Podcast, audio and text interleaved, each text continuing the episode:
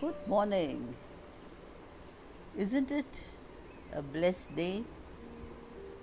Yes, it's a Sunday. It has a special feeling and a special way to relax. Yes, be thankful for everybody in your life, good or bad, past or present. They all made you the person you are today. So have a great day and enjoy your Sunday. Thank you.